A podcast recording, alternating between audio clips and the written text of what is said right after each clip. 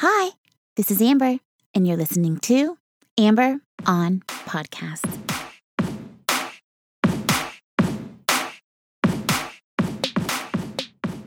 Hi, hi, hi. Welcome to episode number 85 of Amber on Podcast. I'm your host, Amber Camille Ligon, and this podcast is all about doing more good for more people. Thank you so much for joining me. Today, we are talking about leadership, what it means to be a good leader, boss, coach, or mentor. Basically, anyone who is looking to have influence and persuade a group of people to a desired outcome. If you're interested in becoming a leader or a manager or a CEO, then this is the show for you. We have all seen bad leaders. We have all had bad bosses or bad teachers, bad coaches. What if there was something we could do to help people become better leaders? Today, I am sharing with you the wisdom of Jim Dethmer. Jim is a coach, speaker, author, and founder of the Conscious Leadership Group, where he works with CEOs and their teams on conscious leadership. Jim was recently interviewed on the Knowledge Project podcast and had great wisdom to share about what it takes to be a good leader. Why leading above the line is better than leading below the line, and the importance of feedback and how to avoid the victim consciousness. If you haven't yet, please take a moment to subscribe to the show. Every Thursday, I release a new episode, and I would love to have you join me. All right, let's get started and let's start the show. Admittedly, I have always wanted to be the boss. I am the oldest of four. I have three younger brothers who I bossed around until they were too big to boss around. And I've always wanted to be the boss, to be a leader, to be in charge for two main reasons. The first reason is I wanted to make my own rules. And the second reason is I wanted the status of being the boss. Being in charge meant something special to me. It meant I made it, that I was worth something, that someone else recognized my value and endorsed me for my skills. I worked really hard with these goals in mind. And once I became a boss, I realized I was completely ill equipped to be a good boss. I had no idea how to lead. And I made mistake after mistake after mistake. These mistakes cost me time, cost me money and relationships, and I realized that being a leader was not something I was prepared for. I hadn't read any leadership books. I had no idea how to be compassionate and understanding because I wasn't compassionate or understanding with myself. I was all work, all the time. And my main point of interest was the profit margin and making myself look good. I was a fraud, a wolf in leadership clothing. And I'm not alone. There are thousands of other people out there who are committing the same bad acts. People who are not equipped to be good leaders, people who have not been taught self awareness or compassion. This is Jim Dethmer's specialty.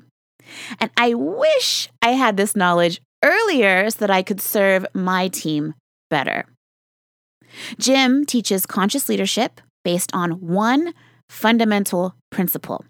It's called the single black line. The single black line is the most important model for leadership. The line represents any moment in time, and at any moment in time, you are either leading above the line or below the line. If you are leading above the line, you are open, you are curious, committed to learning, you are open to trust. If you are leading below the line, you are closed, you are defensive, and you are attached to proving that you are right.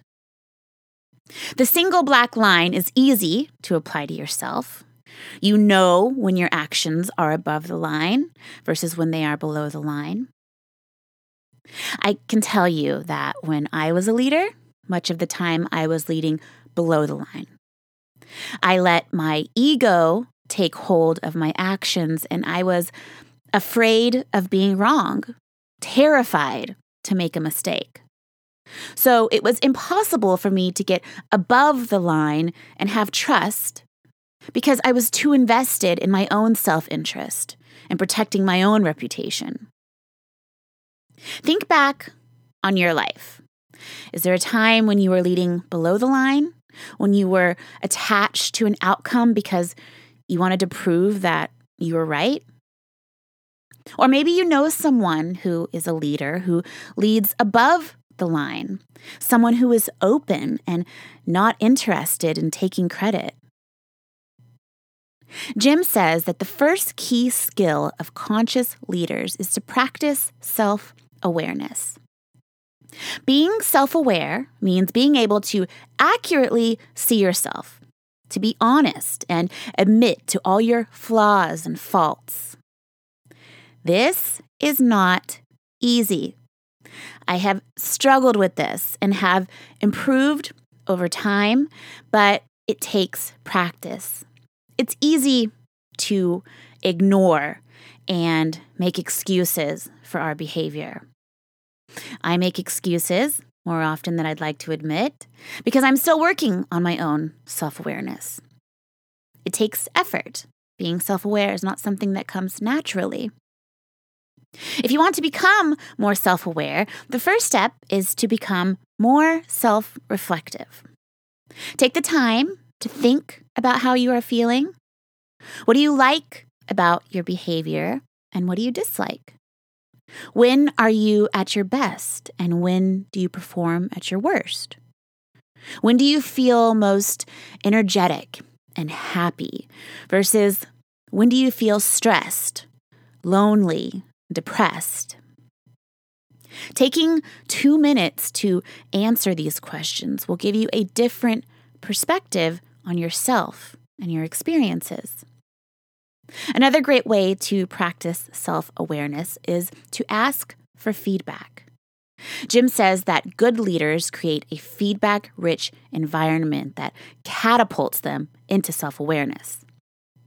Most of us just need to take the time to pause and reflect, to slow down our minds and get quiet enough to ask a question.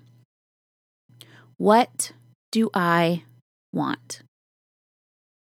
Notice what comes up for you and then ask, What do I really want?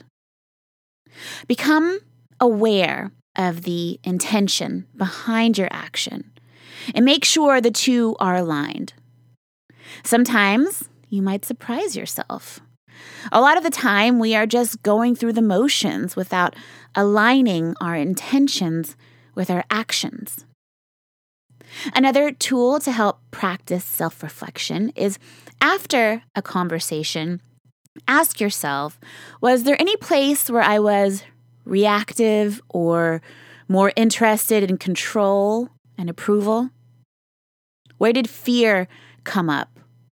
When did you feel your heart race? Then you can ask yourself, where am I? Am I above the line or below the line? And ask, can I accept myself for being reactive? Jim says that the more we can do things in presence versus in reaction, the more we can lead above the line and make a positive contribution to the world. Many people are not able to do this because they have a passive mindset. A passive mindset is when you don't take responsibility for your own life. You operate from the belief that life is happening to you, that you are at the effect of people, circumstances, and conditions. If your partner remembers your anniversary, you are happy. If they don't remember your anniversary, you are unhappy. This is where the vast majority of people live most of the time in victim consciousness. Jim teaches that when you move from victim consciousness to creative consciousness, you choose an active choice to be responsible for your experience. You aren't upset because of the weather. You are upset because you are attached to beliefs about the weather. Nobody angers you, you anger yourself. Your thoughts about the world are creating your experiences in the world. When people move from victim to creator, they flip this upside down and start taking 100% responsibility for their experiences. Living in creator consciousness is energizing versus living in victim consciousness, which zaps our energy. Victim living means you are constantly keeping score. Are you ready to shift? Are you ready to take responsibility for your life and experiences? A helpful thing to remember that has really helped me in my life is to remember that these feelings don't last forever. Jim reminds us that feelings last just less than 90 seconds. If we don't feed the feeling, fueling it with more thoughts, the feeling will leave the body within 90 seconds. If the feeling gets stuck, it calcifies and turns into a mood. It becomes bitterness, resentment, or hatred. It's up to us to decide what feeling we are fueling and what thoughts we are harboring. Are you living in victim consciousness or creator consciousness? The third and final piece of wisdom from our friend Jim is about feedback. How can we get feedback and what do we do with the feedback we get? First, you have to be self aware in order to be able to get feedback. And you're only getting as much feedback as you're committed to getting. A person who is not self aware, who is leading below the line or lives in victim mentality, is not interested in receiving feedback from others. They are not aware of the benefits and virtue of feedback. They do not respect feedback as a viable source of information. Meanwhile, if you are leading above the line, if you are in a creator mindset and are self aware, you are more open to feedback as a means to increase your self awareness and be the best version of yourself that you can possibly be. No one is perfect. We all make mistakes and can use feedback as a way to guide us to being the best version of ourselves. If you are ready to start getting some feedback from your friends or family or coworkers, you can start by asking them, What's the thing I could do better to be a better friend, to be a better partner, a better sister, a better boss? And when you get this feedback, don't ask, Is it true? Ask, How is it true? Receiving feedback is not the same as agreeing with feedback. Often, when you open this dialogue, it will come with a few surprises, but don't be deterred. Each individual has a unique understanding of the world, and their feedback will depend on this understanding. It's not up to you to ask if it's true. Instead, ask, how is it true? So much of what we say and what we do are a projection of what we feel about ourselves on the inside. If you listen to someone long enough, you can start to form an idea of them based on what they are projecting out into the world. So, a good exercise that Jim recommends is to eat your projections. Everything you say about the world, see how it is true about you. See how it applies to you. This can be a challenge, but when you are angry or frustrated, when you are ranting passionately about the world, see how you fit into the picture. How is it true about you? This is a great practice to increase self awareness and gain clarity. So you can be the inspiring leader you want to be and do more good for more people. Thank you, thank you, thank you, thank you so much for listening. I know you want to be good leaders and want to work with good leaders, so this wisdom is invaluable. I am so thankful for Jim and the Knowledge Project podcast for sharing this knowledge. Now you know what it means to lead above the line, the difference between victim consciousness and creator consciousness, and how to get feedback for purpose in your life. I really loved covering this interview and highly recommend you check out the full episode of the Knowledge Project podcast, which I will link in the show notes. Full disclosure the original episode is about two hours long, but it is so worth it if you have some time to kill. Thank you, thank you, thank you, dear listeners, for taking your precious time and spending it with me. For all of the show notes and to sign up for exclusive updates, visit mytalkingdollars.com. If you haven't yet, please be sure to subscribe. And please join me next week for another conversation about living your best life and doing more good. Thank you. Love you. Bye.